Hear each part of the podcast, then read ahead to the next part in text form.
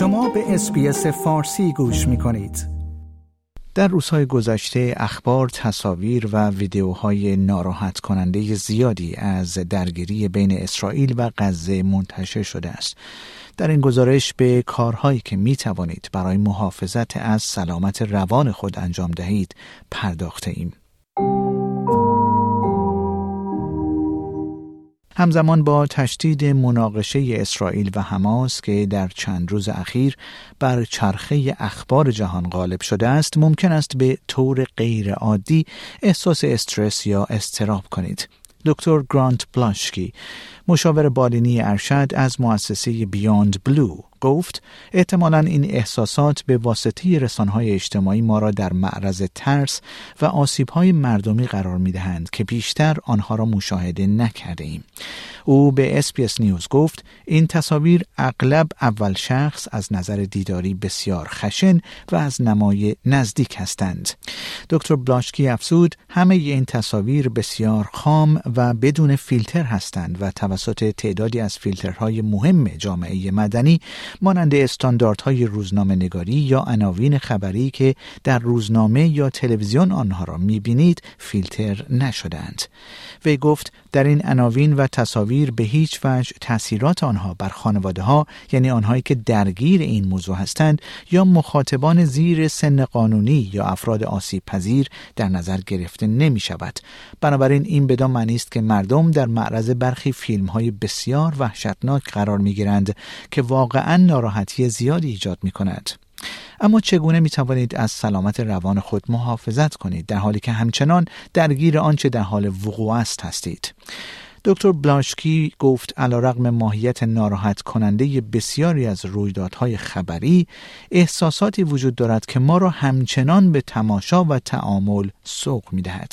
او گفت همه ما می توانیم چنین علاقه انحرافی داشته باشیم. ما همچنین در حال تلاش برای درک شرایط هستیم.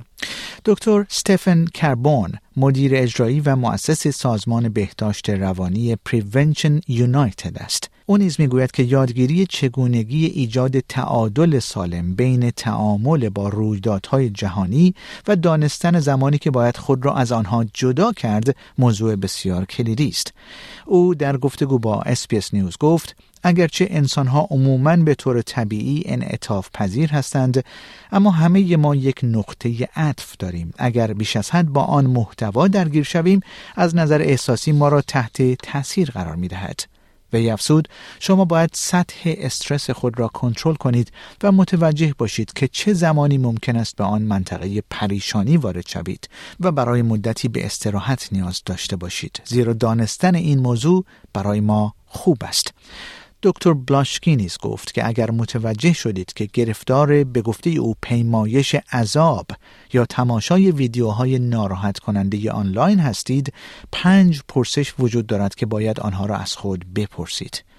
آیا تماشا کردن آن ویدیو از نظر روانی برای من خوب است؟ آیا کار سازنده تری وجود دارد که بتوانم در این زمان برای کمک به قربانیان انجام دهم؟ آیا من فقط در یک کارزار تبلیغاتی گرفتار شدم؟ آیا من توسط الگوریتم های پلتفرم های فناوری هدایت می شوم؟ و آیا من برنامه برای کنترل تعامل خود با رسانه ها دارم یا آنکه فقط صرفا یک گیرنده منفعل هستم؟ او همچنین اضافه کرد که اگر به طور خاص یک فرد بسری هستید و تحت تاثیر صحنه‌های خاص قرار می‌گیرید شاید بهتر باشد اخبار خود را از رادیو دریافت کنید. نکته مهم دیگر آن که وارد بحث های آنلاین نشوید. احساسات شدید در قالب موارد پیرامون رویدادهای خبری مهم اغلب می‌تواند به بحث‌های رسانه‌های اجتماعی سرایت کند. چیزی که دکتر بلاشکی و دکتر کربون هم توصیه می کنند از آن اجتناب کنید.